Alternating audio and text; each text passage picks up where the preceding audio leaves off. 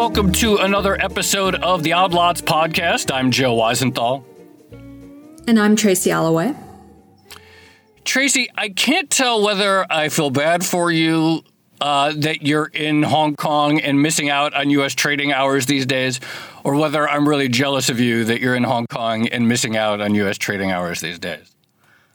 Feel bad for me. I feel bad for me. I would love to be in New York uh, during like the most dramatic moments of some of the recent U.S. market action that we've seen. Yeah, no, I do feel bad for you. I mean, it is really fun. Like, I've definitely never before had a whole like Bloomberg monitor just uh, devoted to the real time price of GameStop. so that's pretty cool. On the other hand, you are missing out blessedly on just some truly awful uh, takes about all this. And every cable news channel and pundit and everything is like pontificating about what all this means. And I'm not, um, I don't feel bad that you're missing that. Okay, so it's true. I haven't seen a lot of uh, what the U.S. television channels are saying. I will. I will say though, I'm on Twitter basically at nighttime in the US. And so I get a lot of cranks and crazies around, you know, the hours of like midnight to 4 a.m. So I do see some of the conspiracy theory Prime stuff. Hours. Like I, I, get enough of that. Yeah, exactly. But um, I get the sense that I'm missing something um, in the whole GameStop commentary uh, that that has been annoying you. Yes. So, I mean, look, I love this story, and I, I, I, don't really want it to end anytime soon. Let's get that out. And mm. I've learned, I've already like learned a bunch just like over the last week about how the markets work. Like, it's been very educational. But I do think there is this proclivity of everyone who has an agenda to find a way to like work it in. And you have like, Donald Trump Jr. talking about it, and Ted Cruz, right. and AOC, and Dave Portnoy, and the Winklevoss brothers and like uh, oh, Glenn Greenwald and Matt Stoller, and like literally anyone who has an opinion on anything, the GameStop trade bolsters their view. So I totally agree with that agenda point. There's something for everyone in the GameStop story, whether or it's true or not. But but I do think the fact that it's this sort of Rorschach test for uh, a bunch of people talking about it. Like, I think that is part of the GameStop phenomenon. And so I think you have to talk about it and you have to recognize its importance. Yeah. And a big question, too, is like, is there something like political? Like, is there a big class warfare element right. of this? And like, obviously, the answer is kind of yes. And people like on the Wall Street bets love the idea that they're like sticking it to the bankers. On the other hand, you know, you have these people like, this is finally the mission of Occupy Wall Street has now been fulfilled. And like my eyes just roll out the side of my head when I see stuff like that. So we're going to try to figure out like, what does this mean? Is there a political message? Is this Occupy Wall Street 2.0? Or is this just something fun? Is it just a trade? Like, what does this all mean? All right. Um, this is going to be an interesting episode. Let let's do it. And, and we should note we have uh, we have not one but two guests because it's such a uh, such a polarizing topic, I suppose. Yeah, we're going to have a debate. Although I'm worried that our guests are going to be uh, too friendly and that it's just going to be me and you fighting against each other. That's okay. But I'm very excited about our two That's guests today two of our absolute favorite uh, people here, two of the sharpest people who understand markets and market structure and finance and even politics. Very excited. Um, uh, we're going to be speaking with George Pearkes. He is a uh, macro strategist at Bespoke Investment Group, and Jill Carlson. She is a partner at Slow Ventures and does a lot. We've talked to her in the past about um, Bitcoin and blockchain stuff and money. And I, they've also they've both written, um, I guess you could say, takes of the last week. George has a great piece up on Business Insider that you should uh, check out, and Jill has a great piece on CoinDesk that you should check out. Um, and so we're gonna we're gonna hopefully get the full range of perspective here. So uh, George and Jill, thank you very much for joining us. Yeah, thank you, and and uh, I will note the irony that both George and I have now contributed to the sea of bad takes and are continuing to do so. No, both of your both of your takes both you, you both of your takes are the only good takes. Sometimes the, the um, best take is that the takes are bad, and you know we, we can't avoid yes. having someone saying that. And I think both Jill and I yeah. tried to do a little bit of that this past week. Yeah, the but- ultimate but- meta take. the meta take. That's what that's that's my role. The meta take. Okay, um, let's start, and maybe we'll get uh, some opening uh, statements from you. We'll start with George. George, what you're you're more on the view. It's like this is a trade. It's an interesting trade. It probably does not fit into anyone's political narrative too well. What's your uh, what's your take? So the sort of way that this has been described by a lot of people is that these are sort of neckbeardy redditors who are all in their basements and spending their stimulus checks, their last few dollars on out of the money calls and uh, margin bets on GME and that's you know somehow a revenge against the big bad hedge funds and one percenters and billionaires that have been stepping on the necks of this class of people for a long time. And it's just really hard to take that with a straight face. Um, the single biggest holder of gamestop is the guy that pioneered subprime auto finance. He's a billionaire named donald foss. He owns 5% of the company. Um, like i'm sorry it, just that fact alone Forget anything else. Just that fact alone suggests that, oh, this is a proletarian revolution of the day traders is the wrong take, straight up. Um, if you look at the composition of the sort of folks that are that are in GameStop, I mean, the the, the guy that has benefited the most in terms of um, percentage return is this, you know, as far as anyone can tell, is this guy um, who goes by Roaring Kitty on Twitter, who's who had a position that was worth upwards of 50 million at various points over the past week, thanks, you know, on a 50,000. It Could be a hundred million by the time people are listening. Right. I, who knows where it's at? But he put up 50k, and it's it's you know. Yeah. So, um, you know, this is a guy who's a financial advisor, former financial advisor for a Massachusetts insurance company. Um, you know, and I, I'm not trying to come out and bash this guy, but um, I'm sorry that that's that's not you know the the the, the masses in the United States. Fifty thousand dollars that he, you know, YOLO'd into the stock is half of U.S. median net worth, um, and most of that net worth isn't liquid assets; it's tied up in real estate. So, you know, really anyone that can come up with fifty k to put into the stock market um, on this kind of bet is doing substantially better than the typical person. Um, I think it's it's fair to say. So you know, I just the, my basic take is just this is not some working class revolution against capital as represented by hedge funds. So I, I understand the point about um, deep uh, effing value, uh, as he's known around here, and, and the fact that a, a lot of the people on Reddit are quite sophisticated in the way they talk about options and the fact that they're targeting a gamma squeeze is, is a very you know non-retail activity. But your point about one of the biggest holders in gme being the subprime auto finance guy like you can have a bad populist movement or a badly coordinated or effective populist movement. I mean, we arguably just saw one of those in, in, the US at the beginning of the year with the storming of the Capitol. Like, could it not just be that these people are trying to make a political statement, but they're just not doing a very good job?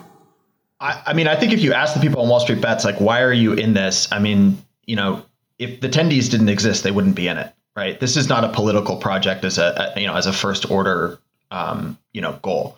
There's definitely some political um, spin on it, and, but that's always true. I mean, one of my favorite memories from my career in markets is watching Bill Ackman and um, uh, uh, what's his name? Icahn. Icahn. Duke it out uh, with Scott Wapner on CNBC. Um, Scott Wapner moderating on CNBC, and I think it was 2013 um, over Herbalife, which was this similar situation where there was a large short interest and Icahn was long, and um, you know it turned into a political question, right? Like Herbalife is extracting rents from these these poor folks, and you know it's a pyramid scheme, and that's evil, and we need to stop that. And you know, whereas Icahn's on the other side saying actually people get a lot of value out of this and you know i don't particularly find it compelling but hey they, they like it and it seems to work for them so what's the issue here? You know everything gets politicized. Um, and um, you know I, I think with GameStop, we've seen that to a degree that's just so over the top. So, you know, the, the takes that have emerged out of it are just so beyond the pale that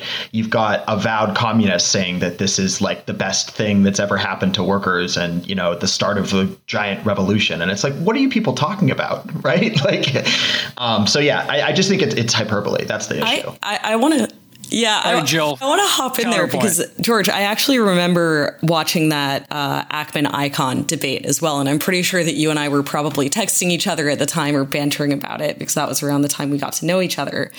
But what I think is so beautiful about the last couple of weeks and about what this sort of Reddit revolution has shown is that now anyone can be Ackman or Icahn. Anyone can get up on their soapbox and make a case for how the market should be playing out, for what should be happening in a given single name stock. And yes, of course, that's going to be politicized.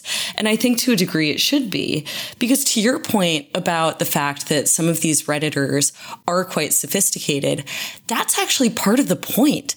That just goes to show how high the bar to entry is and how big you can still be in the sense of education or even net worth and still be a little guy compared to one of these big institutions. You know, formerly you had to be Ackman to be Ackman. You had to have raised hundreds of millions, if not billions from LPs. You had to have your own fund and you had to be candidly probably a white guy in a suit getting on CNBC to have that kind of a soapbox. And that's not the case anymore. And I think that that's a really important part of the paradigm shift here that says to me that this is not actually just about the tendies. You know, these are not just purely kind of rational economic actors here. Because if you look at the discourse, at least around who's taking money off the table, who's taking profit on these trades, there are a lot of people with irrational money still in the game uh, who are holding the line, as they like to say, just to stick it to the suits.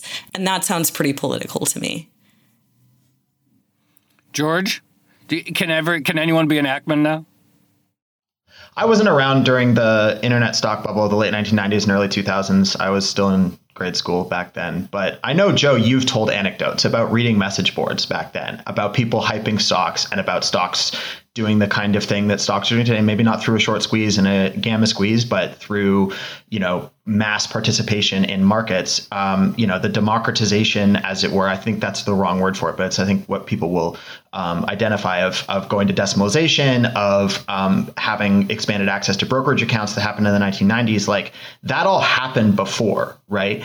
Um, people signed up for E Trade accounts to ride the internet stock bubble higher in the late 1990s. Um, and, you know, we're able to participate, we're able to coordinate in just the same way that we're seeing now. I think you could make the case that, that the specific strategy is a little bit more complex now, um, but I, I, don't think it's actually something new. Um, and I don't think it's actually something that's um, changed significantly. I will admit that there it's easier to get into the market and speculate today with an app like Robinhood than it would have been 20 years ago, and it probably is a little bit easier to coordinate via some of these large scale network effect online communities like Reddit Wall Street Bets or like Twitter or whatever. Um, but I don't think that's a new phenomenon um, at its core. It's maybe a more intense version of something we've seen previously. But um, I, I, think there has been ample precedent in relatively recent history for this exact same pattern of behavior. And so we're not seeing some new emergent um, factor, but just a standard rehash of what's happened before. Maybe Joe knows the answer to this, but and I wasn't trading in the late 1990s, early 2000s, but I don't remember anyone talking about specific options contracts that they could gang up on to create a gamma squeeze. Like that feels relatively new to me. Yeah, I mean, you know, I just I'll jump, you know, my 20 second take is like, yeah, there were message boards. Yeah, the message boards moved markets. There, A, I do think George is right. The coordination is sort of more intense these days. And I think the sophistication is just um, way more intense these days. I mean, the level of intelligence, I think we would agree, at least on some, say, like Wall Street Bets posters, is extremely high. They're under, some of them at least, have very good understanding of how uh, the derivatives markets work and where the pressure points are emerging, and they know how to communicate as such. And also, in the case of uh, DFV, the Roaring Kitty, like also very high level understanding of uh, business. I mean, Jill, I guess I would ask you though, like, yes, the markets are changing and that is new, and anyone can sort of like tell a story in a way that maybe previously would be reserved for a hedge fund manager. But is that like, is that political or is that just changing market I, well part of what i love about all of the commentary that has occurred around this is that for the first time people are paying attention to market structure and paying attention to all of the implications that come along with market structure in a way that frankly, even Wall Street didn't. Um, you know, George and I will both remember when we were working on banks, right, at, working at banks, excuse me, right out of college. You know, the the least loved task was interfacing with middle and back office, was wading through all of the new regulations that were coming out uh, post two thousand eight.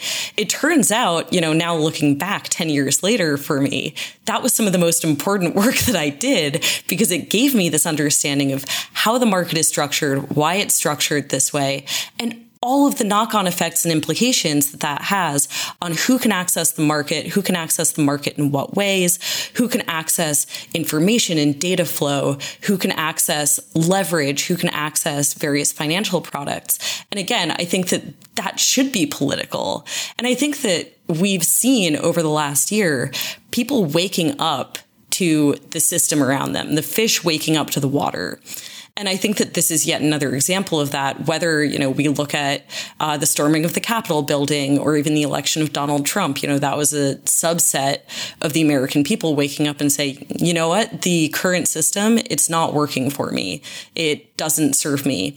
Even the BLM protests last spring of course, that was a very different uh, sort of belief system and ideology that was driving that. But still, it was people waking up and saying, this system doesn't serve me. And I think that this fits somehow with all of those other examples of this sort of zeitgeist and context of the time that we're in, of people waking up, this time to market structure and saying the market structure is broken. I like that idea that market structure and market access should be political. I think that's a good way of framing it. Um, so I, I just wanted to go back to you know the the notion of what is actually motivating Wall Street bets um, on aggregate. So if you spend time on the message board, it, it's pretty clear to me that there is a strong sense of community. Although I guess you could argue over the past week uh, that might be changing since they've you know gone up to 7 million followers or something crazy like that and it's starting to to change the makeup of the forum but if, if you go back to like a few months like wall street bets had a very defined identity, it had its own language, its own culture. And it feels to me like when you have that commonality, when you have that much in common, you have that unity. And part of that unity is developed by having a common identifiable enemy. And it feels like Wall Street bets settled on Wall Street or parts of Wall Street and the financial industry as their common en- enemy. So I, I don't really get how how we can ignore that side of things. Well, I mean, if you're someone who's well off, who's done well in society, who has five figures to risk on relatively high, uh, relatively low expected return trades, which is what deep out of the money call options and highly concentrated positions and margin all you know imply. Um, if you're if you're resentful towards someone who's you know got a nice suit on that works at a, a business that ends in the word capital, um, I mean that that that's all well and good. I mean, I I don't deny that there a certain group of people on you know the, the, Wall Street bets or however you want to frame this community is is resentful of the classic hedge fund crowd.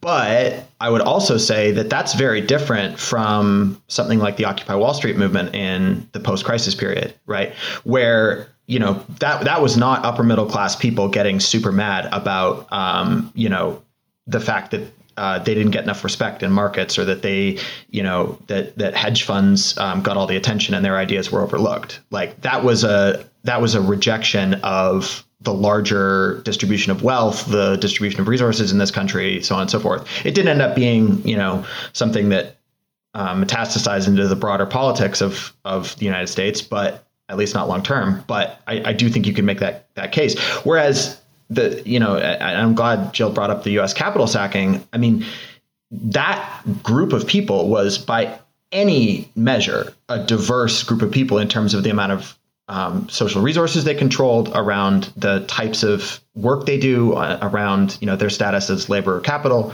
right? You had people flying to that event on private planes, and you also had people who were solid by any definition, working class and not doing as well as other folks in society.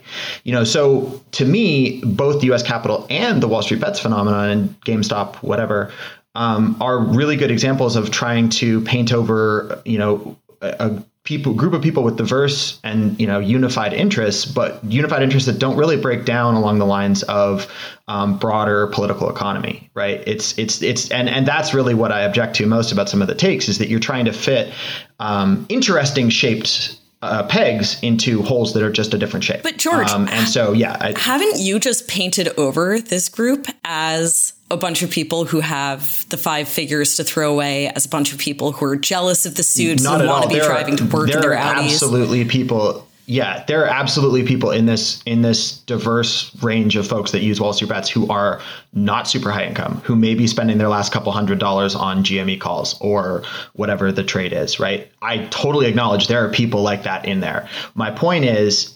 My point is not is that if you're just going to ignore those people, you shouldn't ignore those people any more than you should ignore the people that are also benefiting it benefiting who who don't fit into that category right? You can't you can't decide that this you know this is not a universal group of little guys. There's certainly some little guys in there and there's some big fish in there too.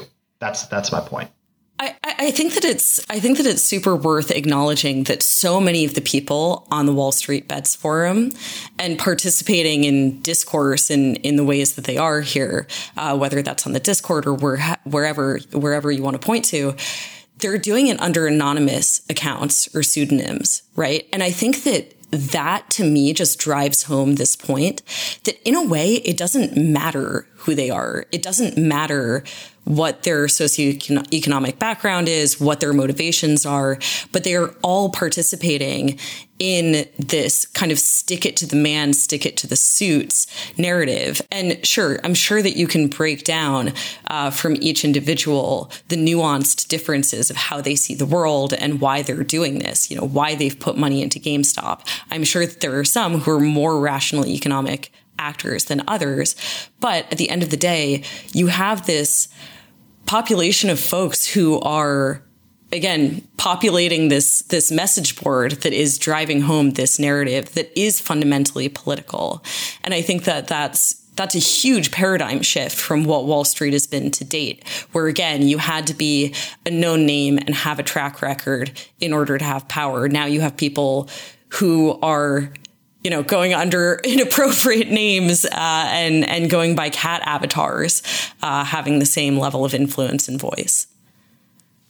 So, George, I mean, you're a finance professional and you've written uh, on Business Insider about GameStop. I, I'm curious, how much vitriol have you encountered on social media? Because I'm sure between Joe and myself, we've gotten quite a lot of abuse over the past week just by working at Bloomberg and therefore being considered part of the financial establishment. People must be responding to you, right? not really i mean like i, I anytime i say something that's like at all It's just us. anytime I say something that's at all like outside of consensus opinion on Twitter, I'm going to have people in my mentions being annoyed. But like, it hasn't been anything unreasonable in my opinion. I haven't had people. Maybe I don't know. Maybe Twitter's quality filter is doing a good job or something. But I haven't been harassed or anything like that. I'm sorry y'all have, and um, you know, I don't say that to you know The- say that y'all have it. The the w- you know what's awful is the other night I made uh, chicken tenders. And I tweeted about it, and someone said I work at Bloomberg, so I could never really appreciate tendies. Someone uh, they said someone yeah I, I can't eat tendies the way the common man can. So that, I will that say- Yeah, I, I, I do. It, it is just so interesting that I, I back to what Jill said. Like, I, I just should we? I, I mean, I may, maybe we should care if the petit bourgeois is really mad at, at you know capitalists. Um, but to me, like, there are bigger, more pressing political narratives here that that ascribing these groups as like they're the underdog when like socioeconomically they're definitely not the clear underdog, right? Um, compared to like the worst off people in this country or in any other country around the world right now. Like, is that the people we should be holding up as like the, the the underdogs who are fighting against injustice and being shut out of the system? Like, I'm a lot more worried about my friends who you know have been formerly incarcerated and therefore can't rent rent an apartment. Like that to me is like the people we should be worried about as underdogs, not people who are mad that they can't get as many tendies as they want on Robinhood. Everyone will have their own fight to fight and i don't i don't think it's for me to uh to dismiss this fight over another fight although even if personally I, I don't disagree. And again, it, you know, we covered this earlier, but in the macro sense of what defines the haves versus the haves have nots in the United States, you're absolutely right, George. Anyone with 50K to, to throw into a high risk trade goes into the category of the haves uh, under that under that more macro framing. But again, it just goes to highlight how unequal access is to markets today.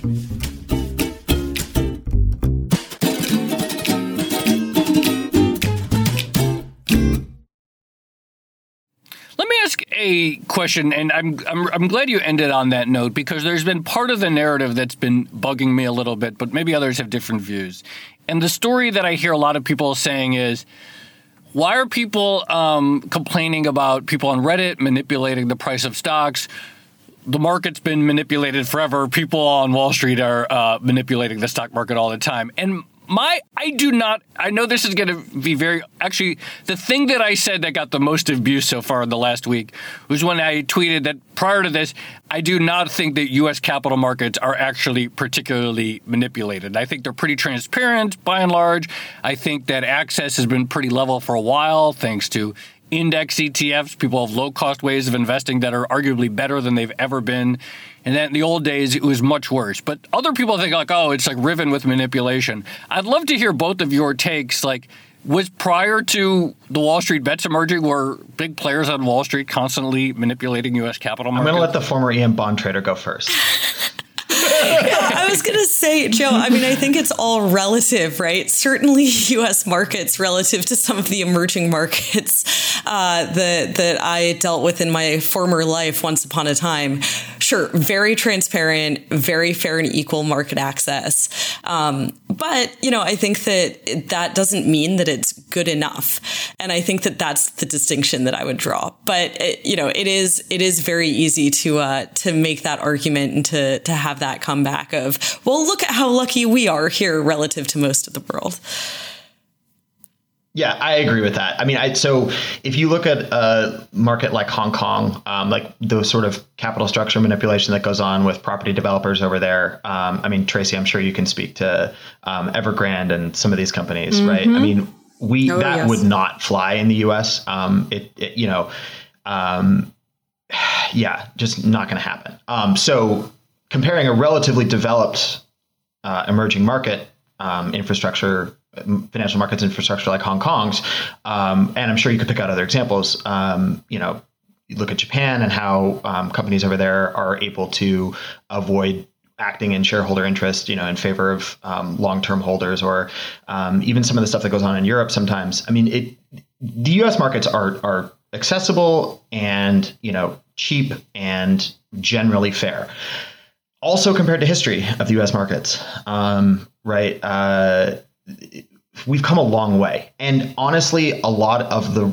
part of the reason for that is the sort of market mechanics that drove Robinhood to stop people from trading, right? We that ultimately they were following a course prescribed by regulation, right? And that regulation in the long run does a really a much better job than it could protecting um, individual investors and, and making sure things are equitable.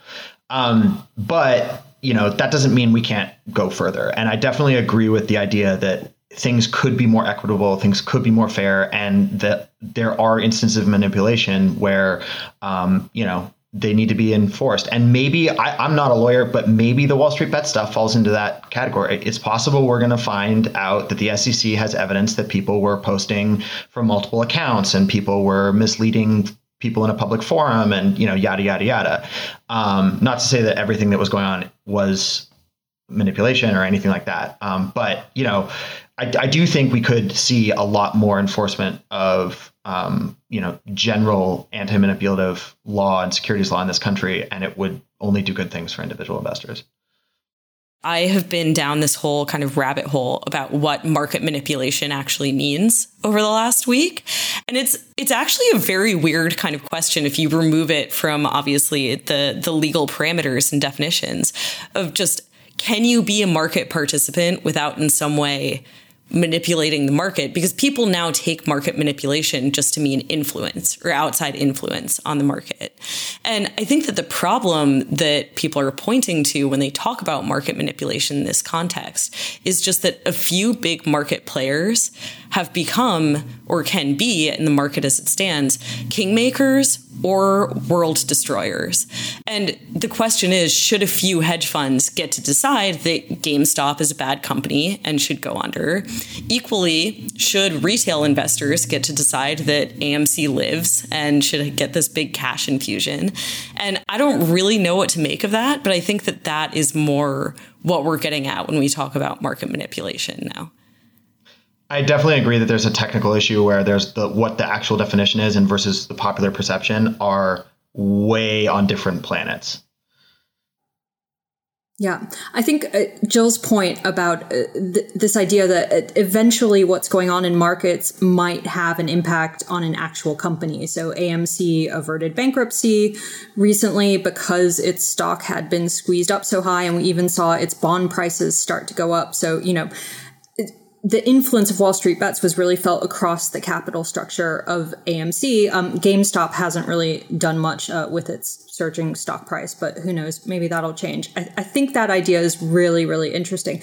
I also think on the manipulation point, it's going to be, we've seen talk about maybe prosecuting Wall Street bets people for some sort of coordinated manipulation, but I, I think it's going to be really hard to to accuse someone of uh, you know buying GameStop shares because they like them and then planning to hold them for a long time like that doesn't really seem like a coordinated pump and dump effort but anyway sorry I'm getting slightly off track can I respond to I that really to quickly Tracy Yeah, yeah, of it course. Just, yeah. It just begs the question to me of why is it okay when hedge fund managers get together at Le Bernardin uh, you know the the the smoky back room of the restaurant in New York, and they share their trade positions with each other. Why is it okay that even sell side research is still totally restricted to the clients of that of that given firm? You know why why are we okay with these elements of the way that the markets are structured? And we're talking about prosecuting people who are posting openly on a Reddit forum. That to me is just a big part of what is so insane here and what the rebellion is against last thing I'll say on the subject. The one thing you definitely can't fault Wall Street bets for is transparency, right? Like everything is out in the open, and it is in one way like one of the most level playing fields out there. Um, I wanted to go back to Robinhood though, because when we're talking about populist outrage, I feel like a lot of that has been directed at Robinhood in recent days, ever since they decided to uh, shut down availability of trading on GameStop and some other companies people are really, really upset about that decision. And then there are people on the other side, uh, maybe like George, who are describing this as a, a, pretty rational stance by Robinhood. It wants to preserve its business. How should we be thinking about that?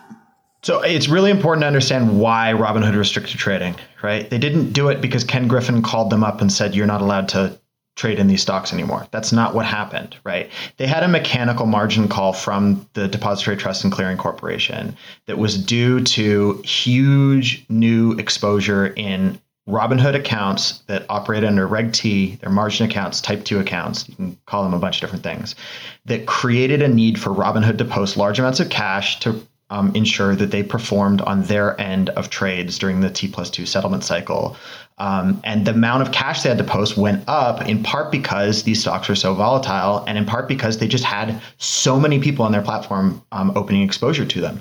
All of that, the, the, the, the, the increase in margin related to volatility, the fact that Robinhood had to come up with the cash itself, all of that is designed to protect the people that own stocks via Robinhood. It's designed to make sure that Robinhood is able to perform on their behalf from a financial perspective. And they did. Robinhood did have to go out and raise cash through bank loans and um, through credit lines and through a new capital raise. And that is how the system is supposed to work. And the reason it's supposed to work that way is so that Robinhood doesn't end up blowing up because they can't perform on their obligations to this, the, the clearinghouse and end up um, having all of their customer accounts liquidated through what amounts to a bankruptcy process. And so, you know, Jill, Jill and I early in our careers, we we hit the street right after something related happened at uh, MF Global, right? Jon Corzine was being too aggressive with um, customer collateral, and it ended up going the wrong way on him. His trades actually ended up being correct. It's just he got margin squeeze in the in the interim, and it it created um, a big blow up related to collateral. And so, you know, I, I just, I really, it's really frustrating to see regulation that is definitely in customers' interests, that is definitely, you know, especially over the long term, um, and that is being rationally managed by um, the broker Robinhood um, be sort of ascribed to some shadowy backroom plot involving Citadel and some other people, and I don't really understand, you know, because people just don't understand how the plumbing works, and it's okay, people don't understand how the plumbing works, but that's another thing that's frustrating about these takes is that they were also unaware of the mechanics of the market. Um, so that yeah, this is why, like, so Tracy got mad at me this morning over IB, and she's like, "Why are you anti-takes?"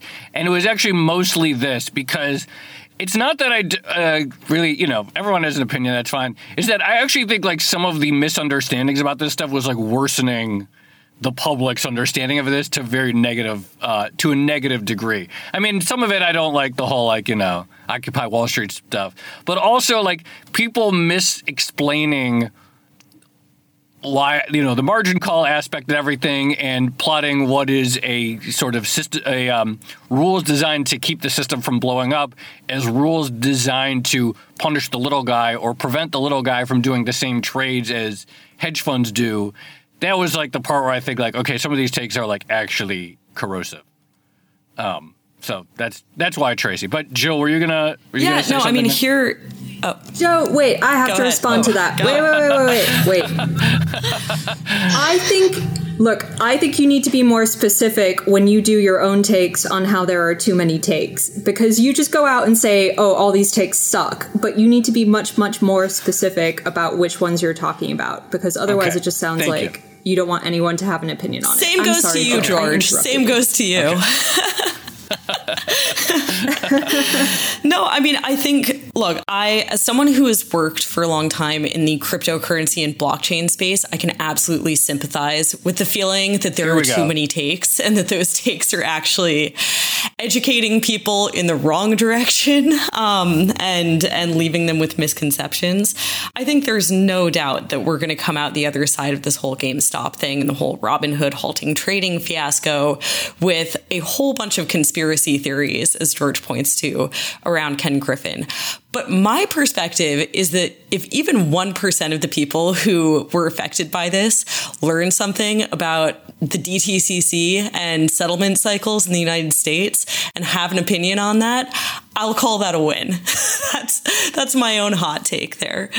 Uh, I agree that's a win, and it, it's awesome that I mean, first off, it's really harmful that Robinhood signed up everybody by default for a margin account for a Reg T margin account. In my Absolutely. opinion, and I that's just the thing that no one is talking about. A hundred right, percent. and we should absolutely hold their feet to the fire for that because I think that's that that harmed a lot of people.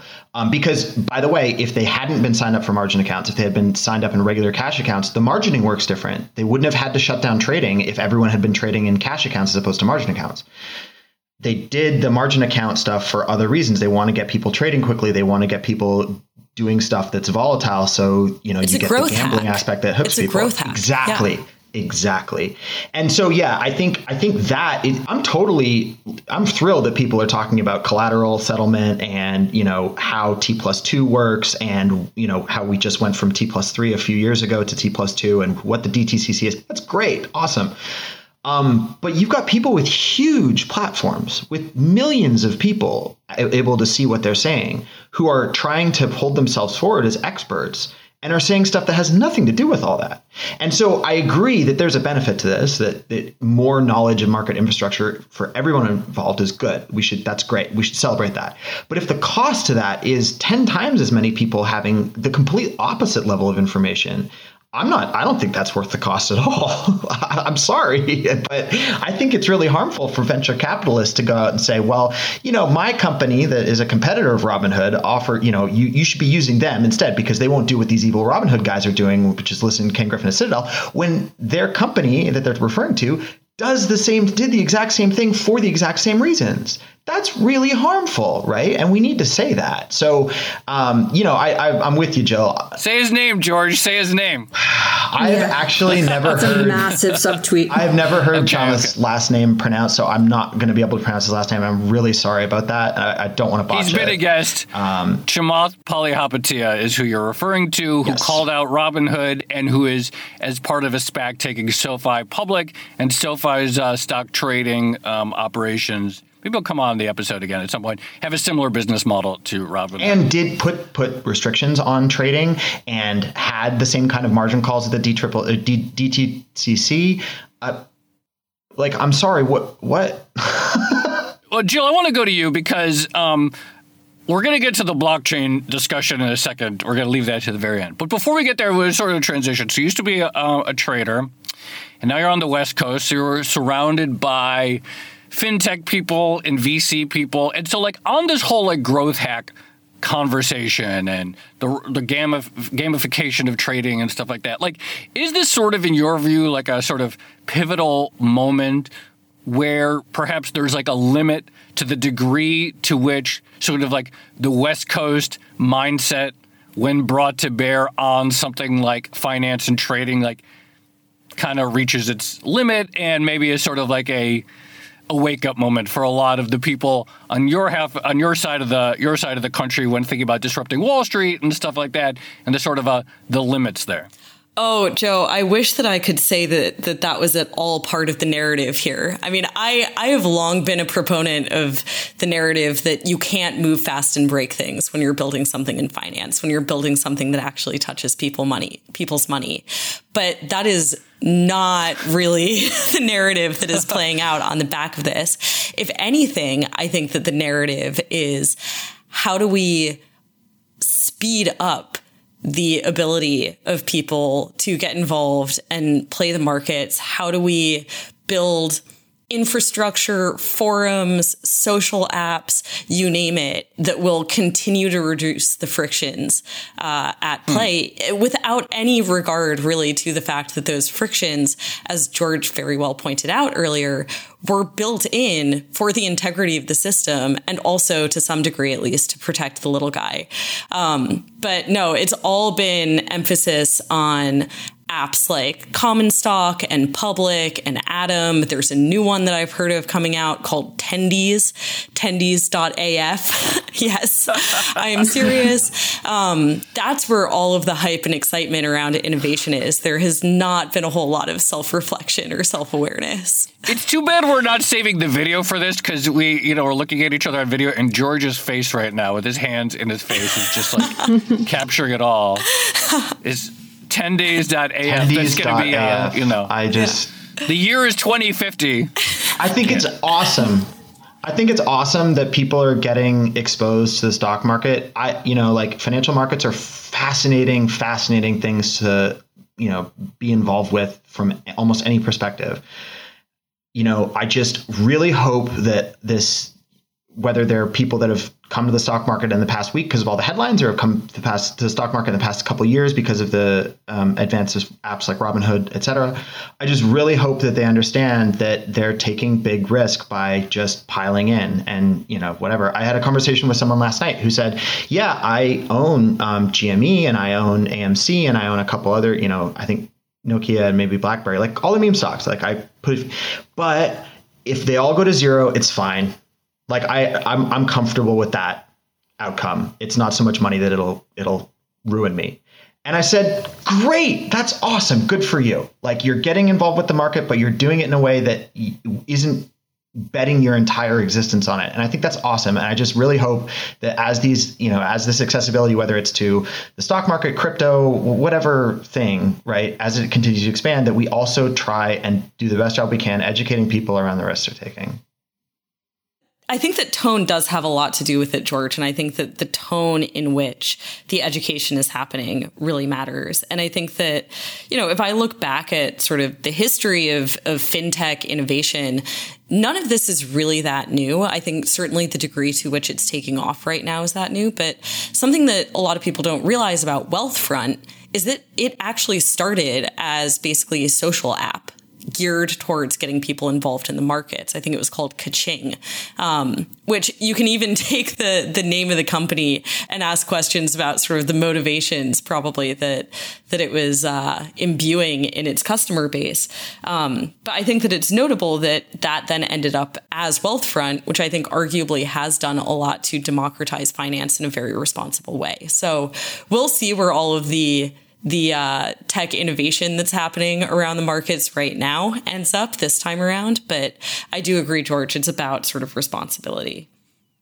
Can we go back to the settlement issue? Because I, I unfortunately am old enough to remember not just when uh, T plus three changed into T plus two, but when the DTCC actually started talking about it and looking into this. And that was, I think, back in 2012 and so it was a multi year process to get down from T plus three to T plus two. So to eliminate one day in the clearing time. What are the chances that this actually sparks some sort of improvement in the clearing system? Because I, I got to say, like, it, it would be quite unexpected and ironic if, you know, a subreddit basically led to uh, a more efficient um, US back office clearing system. But I, I'm curious what you think. Well, I mean, everything's going to settle at a leg, no matter what. Th- there is no way to um, have instant, you know, settlement um, in a in a exchange environment. It's not possible. Um, if you look at uh, other markets as an example, whether it's foreign exchange, treasuries, futures, whatever, there's always a settlement lag, and it, it has to be that way. Um, and there are ways to, you know, shorten it.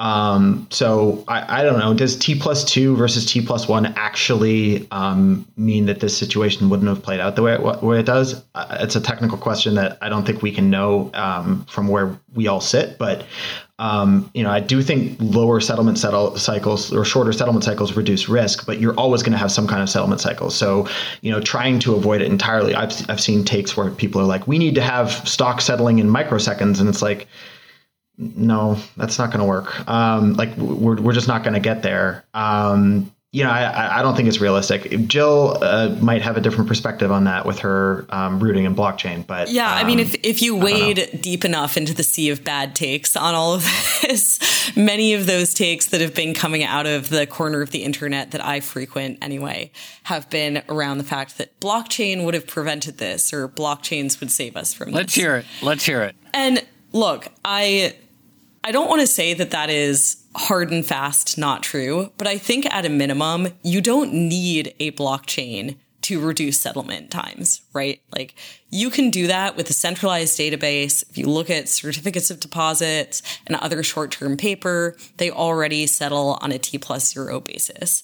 Um, and I think that there's this kind of techno utopian angle that people want to impose upon this situation and say, oh, you know, we can fix this with technology and wave this magic wand, blockchain is going to be a panacea. No, no, no. It is much more about getting alignment within the current actors of the financial system to want to change things, to want to change processes in particular. And look, do I think that it is insane the amount of power that the DTCC wields over market structure? Yes, I do think that. They are effectively a monopoly. And as long as they don't want something to change, it probably won't. So I'm hopeful that Joe, to your point, this whole conversation that this this subreddit may in fact start to change the tide of of where that power lies. That would be great. But it is going to be much more about getting them on board and getting other market participants on board. And I think it'll be much easier to do that using existing technology than it will be to get the whole system to rip and replace and uh, and put in a blockchain. Well, on that note, um, that was a fantastic discussion. Love talking to both of you. I think we struck the right right tone of uh, politeness without being uh, too friendly. Uh, so, uh, Jill Carlson and George Pearkes, thanks for uh, coming on Odd Lots. Thanks for having me. Yeah, thanks so much. This was fun.